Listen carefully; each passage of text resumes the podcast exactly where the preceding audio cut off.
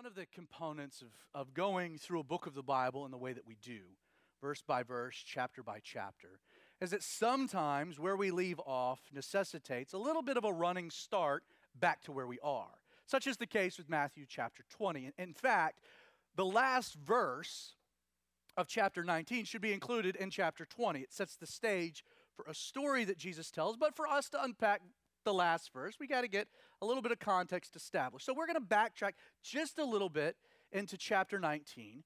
If you were with us last Sunday, Jesus is on his way to Jerusalem.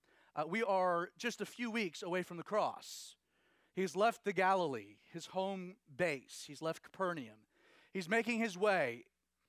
The end is nigh. God's plans, God's purposes uh, are, are nearing their completion.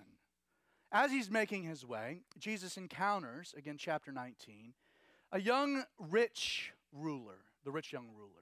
And he has this fascinating exchange. This moral man comes to Jesus with the right question What must I do for eternal life? Now, this man's whole perspective was based on his efforts and his energy, the law and obedience, earning goodness. And Jesus deconstructs this and really works its way down into the issue. While the man might have been faithful in an elementary sense to the second half of the commandments, dealing with man's interaction with his fellow man, the man had fallen short in the first section of the law, dealing with man's relationship with God, illustrated by Jesus' invitation to follow me, predicated upon getting rid of what really was his God, his stuff. Jesus tells him, you want eternal life? You don't even have to wait till you die for it. I give it to you right now. Come and follow me. But to do that, Jesus, knowing the heart of this man, you've got to lay aside who is functionally your God, who you place your security into, your trust into, your stuff. And we're told that the man leaves very sorrowful. This man was a righteous man, a good man. He was rich, he was young, he was powerful. People looked at this man and thought, man, if there's anybody that can get themselves to heaven on their own merit, that man can do it. And yet Jesus turns him away and the man leaves, and Jesus doesn't run after him, he lets him go. Which prompts a question from the disciples, the obvious one. If that guy can't get in, can anyone? And Jesus is like, well, it depends on how you're trying to get in. Jesus makes this statement. It's an amazing verse. Verse 26, he says, With men, if it's about humanity, man being good enough, man earning it, man trying to achieve it, it's impossible. With man, it's impossible. However, with God, all things are possible. Following Jesus. So, Peter, verse 27, said to him, Well, we've left all and followed you. Therefore, what do we get? You got to give it to Peter. It is a, brazen question. Within the context of the rich young ruler not being willing to sell everything to follow Jesus, Peter's like, Well, wait, we did. What do we get? They really didn't. I mean, they didn't give up everything. Peter still had a wife, still had a house. Jesus stayed in his house in Capernaum. Not only that, but between the resurrection and the ascension, where do we find Peter? We find Peter back at his boat. He didn't sell his boat. He says, Well, we've given up all to follow you. No, no, you really didn't. Now, Jesus skirts that. And he says, He says, Assuredly I say to you, that in the regeneration, it's a fascinating word, only used one other time in Scripture, speaking of the consummation of all things, when the kingdom is established. When Jesus sets all wrongs right and ushers in peace, in the regeneration, when the Son of Man sits on the throne of his glory, you who have followed me, will also sit on 12 thrones judging the 12 tribes of Israel. And Jesus is speaking specifically to the apostles here. We find that in the book of Revelation confirmed that the apostles themselves in the millennial reign of Jesus will have a specific, unique uh, role, authority. They will sit on thrones there with Jesus. So while maybe verse 28 is specific to them, the crowd at hand, Verse 29 opens it. He says, But everyone, everyone who has left houses or brothers or sisters or fathers or mother or wife or child or lands for my sake, anybody that's given up something to follow me, Jesus makes a promise shall receive a hundredfold and inherit eternal life. Within this verse, we find an important concept about God. First, that there should be an encouragement. There is a reward in heaven. I hope you know that. Whatever sacrifices you make, and there are many, to follow Jesus, whatever temporary pleasures you forego, whatever things you let you lay aside. You know, the author of Hebrews will say, you know, let us run the race with endurance, laying aside the sin and the weight which so easily ensnares us. And there's a qualification within that. Yes, in order to follow Jesus faithfully, there are times where we have to lay aside, obviously, sin. Sin gets in the way, doesn't it? That work Jesus is wanting to do in our lives, sin is a problem. So we should lay aside sin. That's easy. But then the author of Hebrews says that we should lay aside weight, which is a contrast or an addition, something additional to sin. Interesting. That there are things in our lives that aren't sinful. There are things in our lives that aren't bad. There might even be things in our lives that are good. But are they slowing us down from following Jesus? Sin, that is obvious. But the weight, so we will make sacrifices to follow Jesus. It's the nature of the process. But Jesus gives us a promise I got you. Whatever you lay aside, whatever you forego, the, the day will come. I will reward you. Anyone that makes a sacrifice, anyone that, I will reward you a hundredfold. And that tells us something about God. Yes, we have a heavenly reward. But in addition to a heavenly reward, we learn that God will be a debtor to no man. God is not, a, God is not in debt to anyone. And then there's an old saying, it's a bit cliche, but it applies, that you can't ever, as a result of this dynamic, outgive God. There's a fundamental truth to this. God will be a debtor to no one. No one will ever be, be able to say, God, I gave all of this, and you only gave that. It's kind of disproportional. I kind of you know, you kind of owe me. No one can ever stand before God and say, You owe me. Why? Not because God has shortchanged you, but because the abundance of what He gives outshadows anything you may have sacrificed. God will be a debtor to no man. And practically in our own lives, this we find to be true. You know, sometimes the chat actually in his opening kind of uh, uh did a great job of setting the stage. For sometimes there's ideas within Scripture that they give and take, they pull on each other, right? On one aspect, we, we say, hey, you should give to God. You should give back to God a first fruit. Not wanting God to bless you. That's not the motivation. We don't give back to God to get from God. It's a response, it's a reaction. God gives to me, and I, in response, like, I give right back. Yes, not predicated upon God's blessing. If you if you hear Pastor, you give so you, can get. No, that's not the idea. Now, what's the truth? What's the kind of the yin to the yang? Well, God does, He'll be a better debtor to no man. God, in response to your gift, in response to His gift, will give you more. so you can't outgive God. And that should never be the motivation, but it is the result. You're thinking through this, this idea. A practical way of illustrating it hit me. The Lord spoke to me a few weeks ago. So my son, they, they had school off. He wanted a buddy to come spend the night. Spend the night, okay. So, and he was real adamant.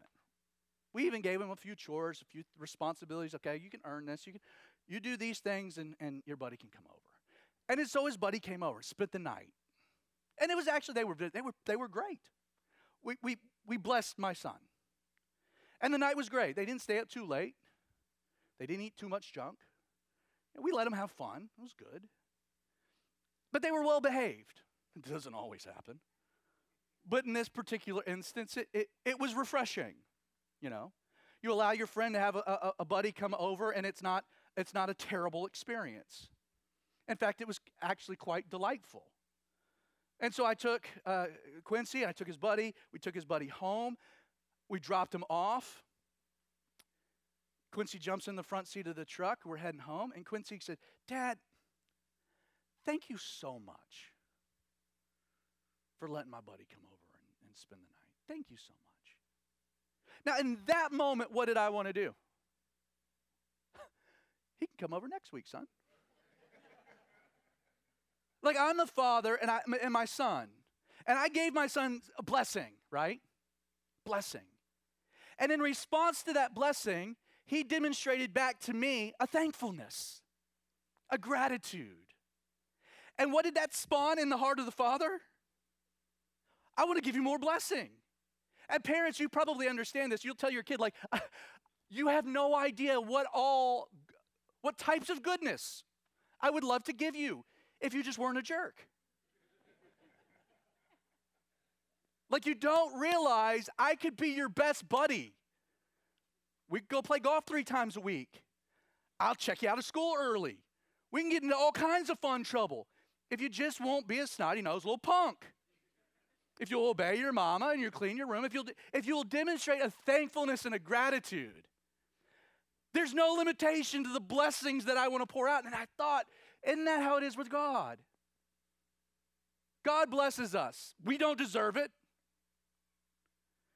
And if our reaction to that blessing is thankfulness, and however that manifests, it can manifest in worship, it can manifest practically in just giving back blessing others. And God's like, yeah, that's, all I, that's what I want out of you.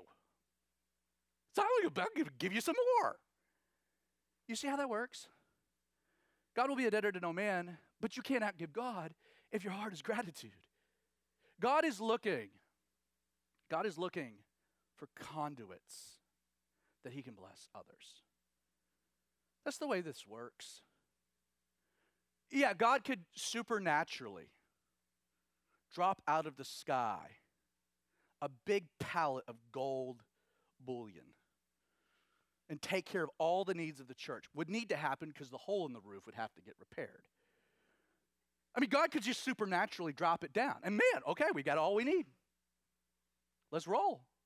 But that's not how He does it, is it? Instead, God provides for His church for, through people, through you, through me. Why?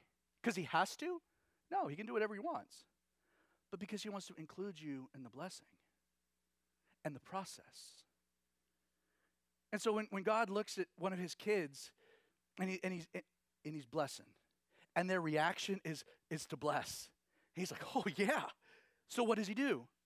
I ain't giving that kid nothing else. Cutting him off right now. No. He gives more.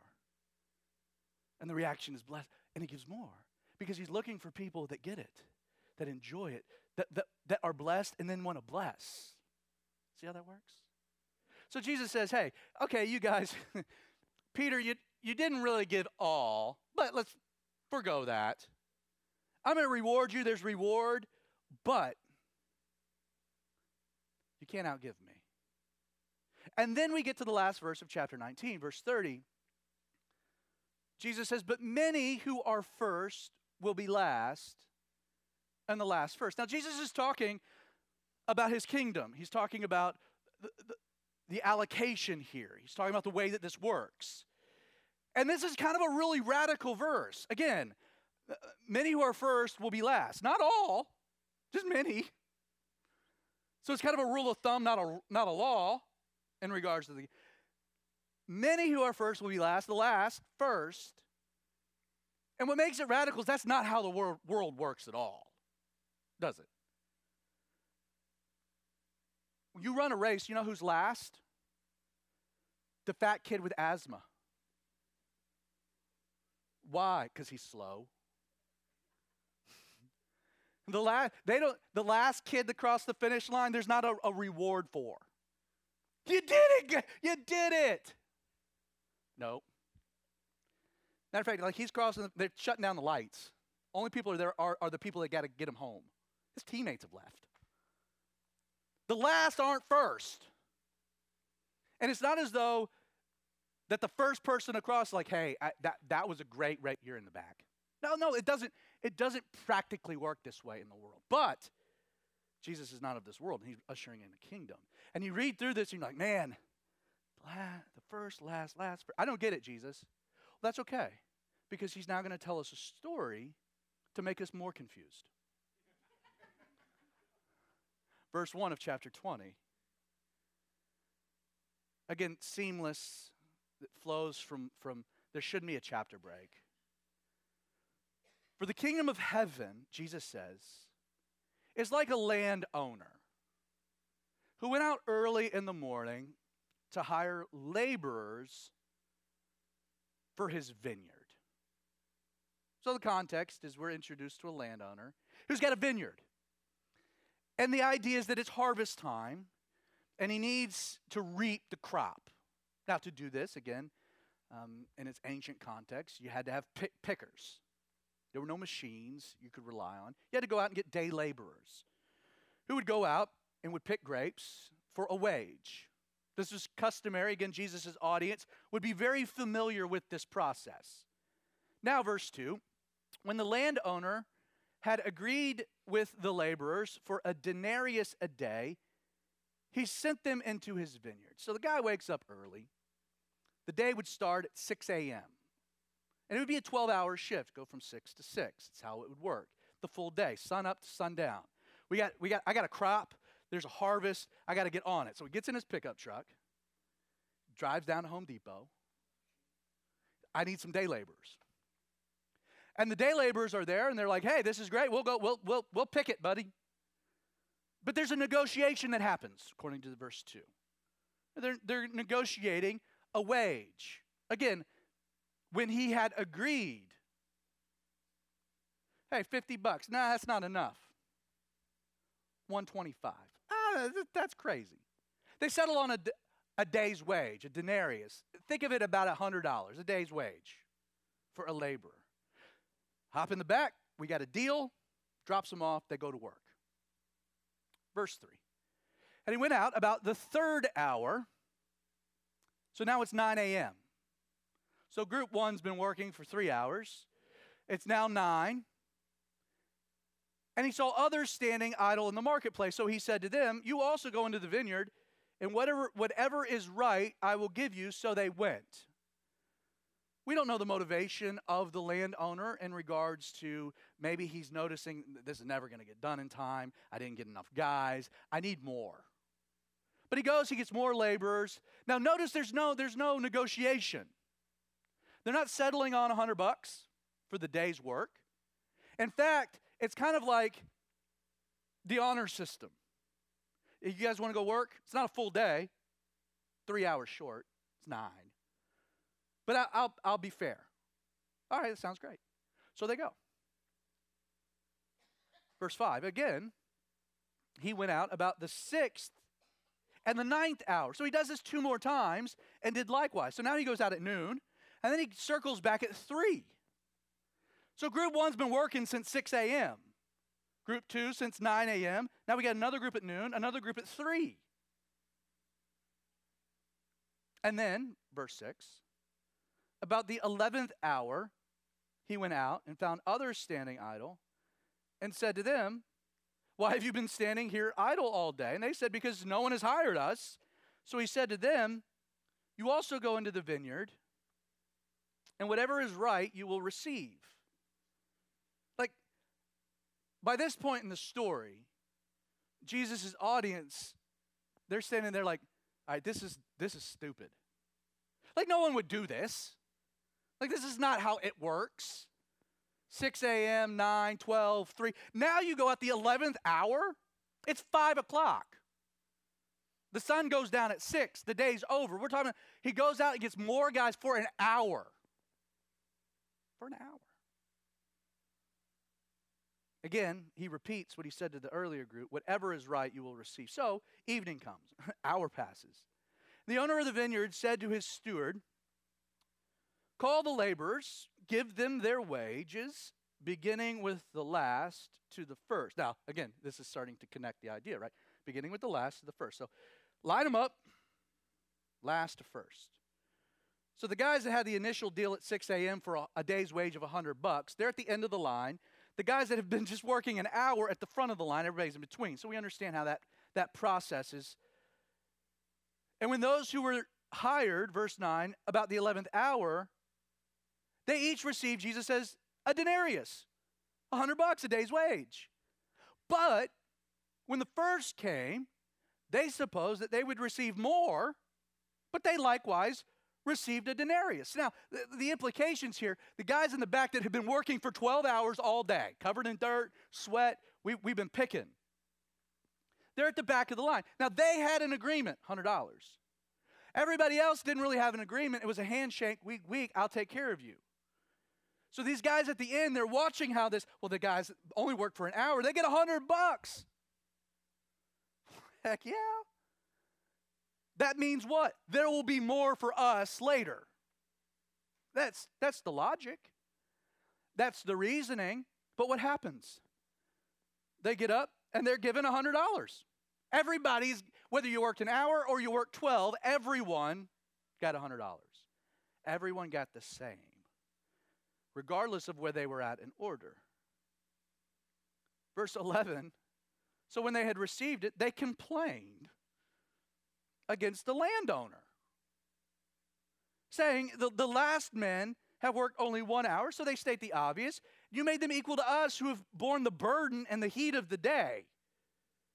But the landowner answered one of them, and he said, Friend, I'm not your enemy, friend. I am doing you no wrong. Did you not agree with me for a denarius?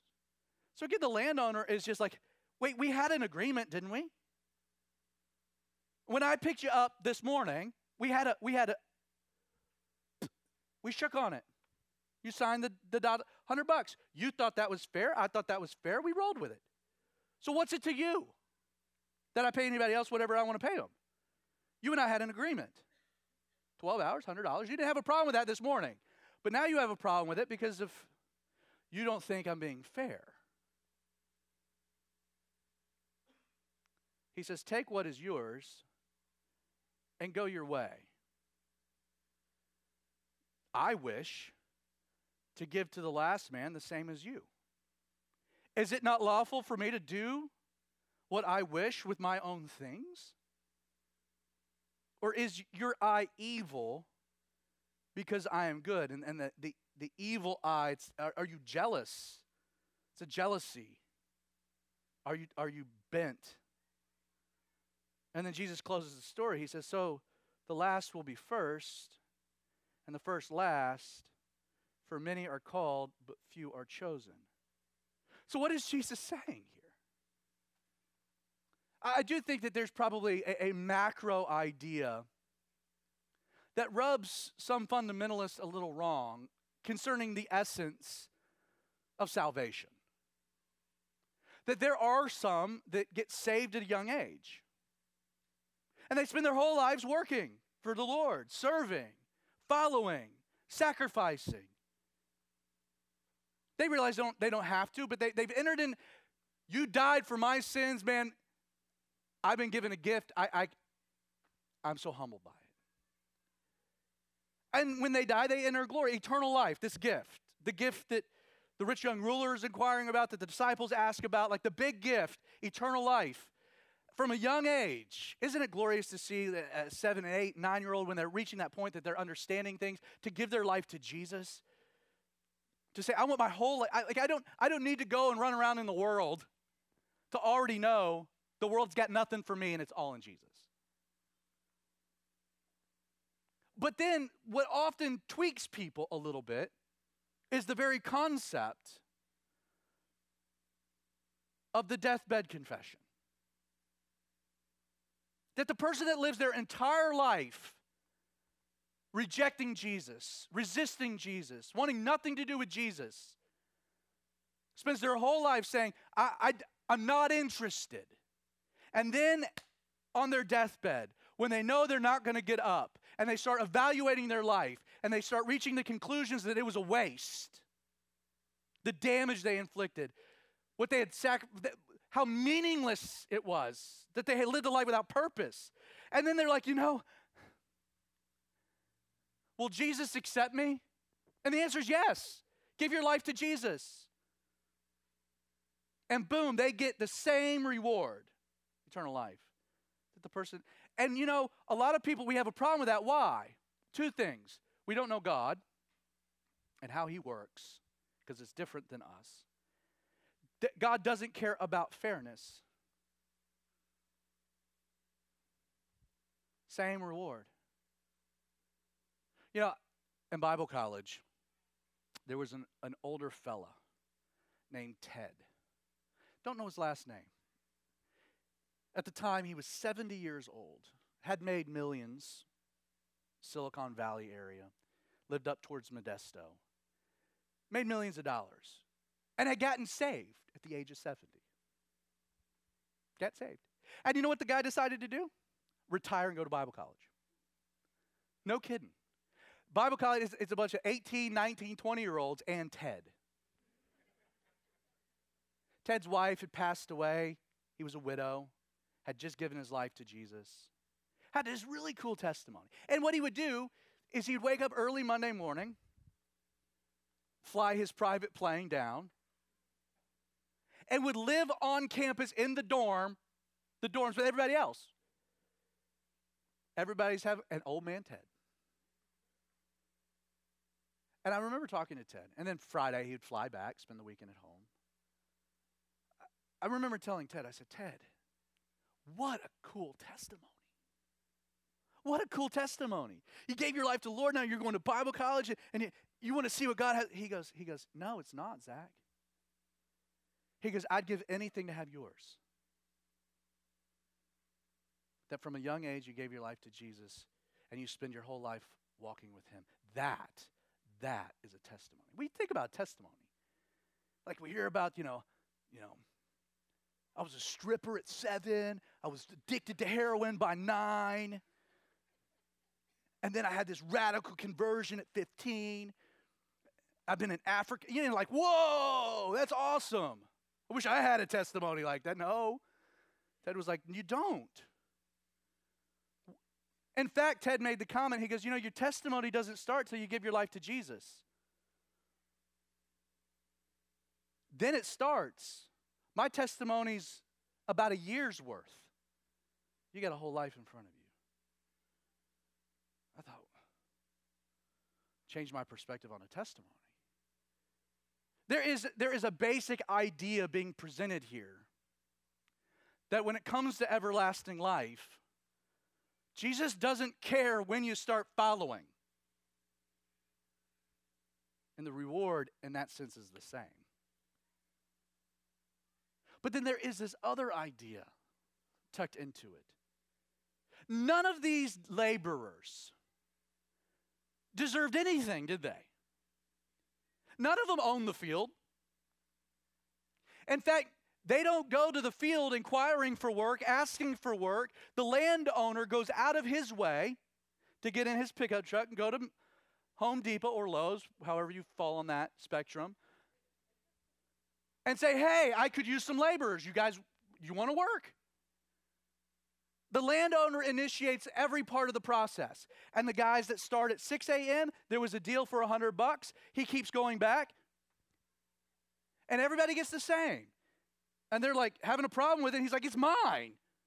Just be glad you got $100 because you didn't deserve it. I picked you. That's why he closes. He says, he says, For many are called, but few are chosen. I chose you. I invited you. What's the reward? That's on me.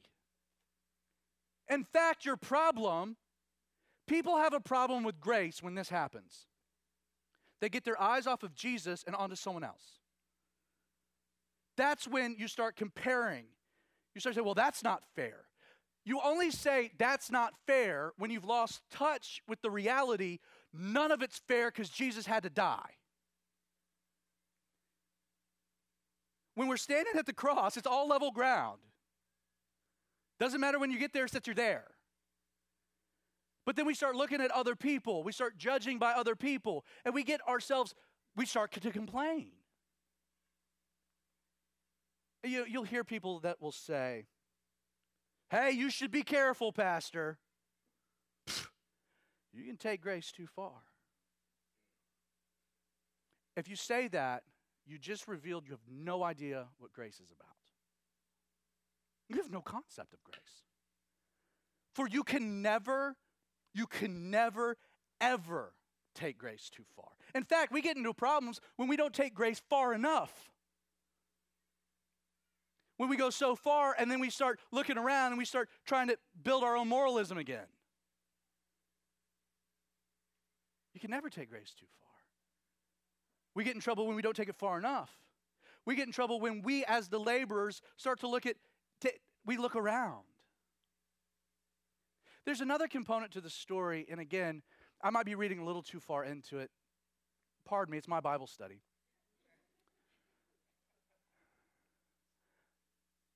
I, I highlighted, I highlighted four sentences. They, they, jumped, they jumped out at me. Verse 2 Now, when he had agreed with the laborers for a denarius a day, and then you jump down to verse 13, and what does he say when they're complaining? He says, Did you not agree for a denarius?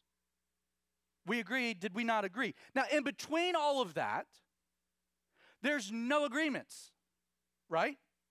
Instead, the labor, the, the landowner pulls up, hey, whether it's 9 a.m., at noon, at 3, or at 5, he pulls up, you guys want to work?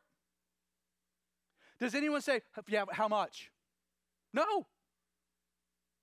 He pulls up, like, you want to work? Yeah, that's great. I'll, I'll, I'll treat you fairly. Jump on in. Again, I highlighted two times it's mentioned. Verse 4, whatever is right, I give you. Verse 7, whatever is right, you will receive. Could the problem have been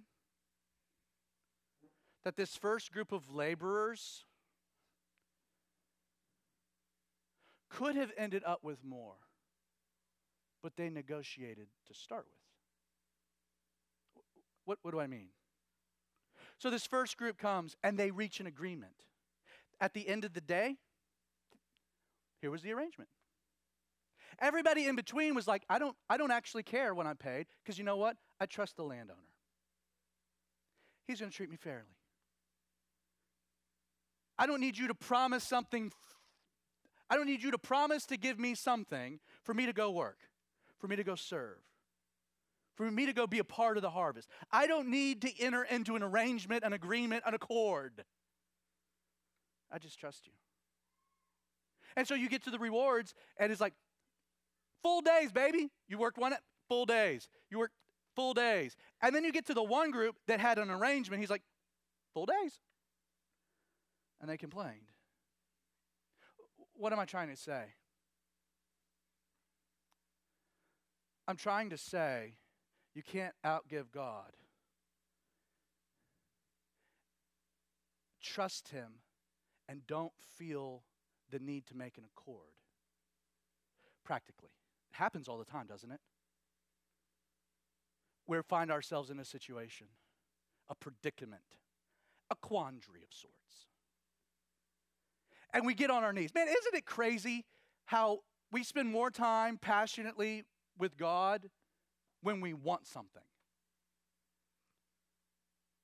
What a terrible relationship. But we're passionate. I mean, when the crisis hits, you're on your knees begging God for intervention. And you know what you'll do? You'll make promises. It's natural. It's natural, it happens. You feel as though, hey, God, I know you're good. I know you love me. I know you'll take care of me, but let me sweeten the deal a little. And often we overpromise. God, if you'll just give me that wife, I'll sell everything. We'll move to Africa, live in a hut, tell people about Jesus. And the Lord's wasn't necessary. And He gives you the wife, and you're like, yeah, you know that promise I made? There was a little clause at the bottom, God. You might have missed it. But we make promises, don't we? All the time. All the time. See, I think part of the parable is like God does things differently. And we should approach him differently. We're not bartering with him. We're not in a negotiation. We're called and we respond and we leave whatever happens next to him.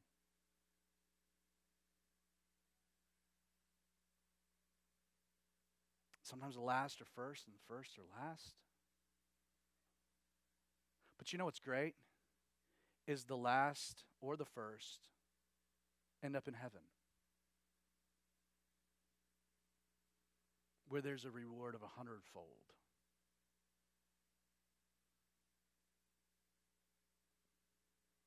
Now, Jesus, going up to Jerusalem, took the 12 disciples aside on the road. And he said to them, Behold, and again, it's kind of Matthew's favorite word, behold. I should start using that more. Behold, we have a baseball game today. Behold. It's a cool word. The idea is like, stop and think about it. I can't snap, so imagine it. Jazz hands. Let me get your attention for a moment. That's what's happening. We're on the way to Jerusalem. Guys, powwow, just for a moment. Behold, we're going to go up to Jerusalem. No kidding, Jesus. There's the sign pointing to Jerusalem. But he continues, and the Son of Man will be betrayed to the chief priests and the scribes. They will condemn him to death and deliver him to the Gentiles to mock and to scourge, to crucify. But the third day he will rise again. Again, this is Jesus' third time, making it clear to his disciples what's coming. And every time he adds a few more details, in this instance, about the scourging and the mocking. Guys, we're going to Jerusalem. It's not going to play out like you think. I'm going to tell you how it's going to play out. In another passage, we're told that, that they understood him not. They just didn't get it.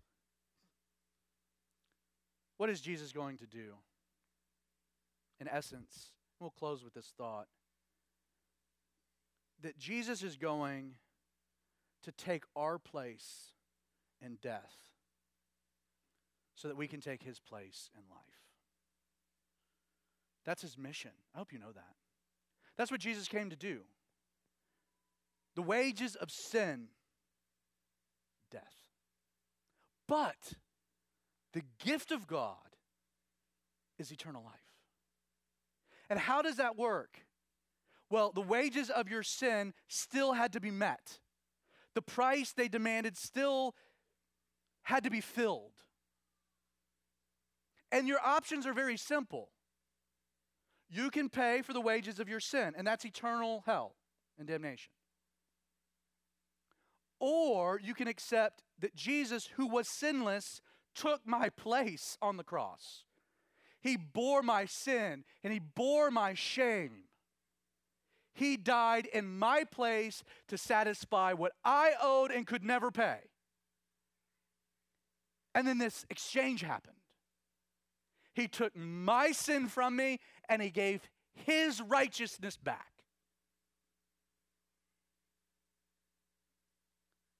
He took my death, and in exchange, He gave me His life. Is there any reward greater than that? Again, that concept of what Jesus did as the laborers. Hey, man, shouldn't we be excited that someone that comes in at the final hour still gets that blessed result? See what I'm saying? See what Jesus is doing? He's challenging us in a very deep way. So, Father, we just let that settle.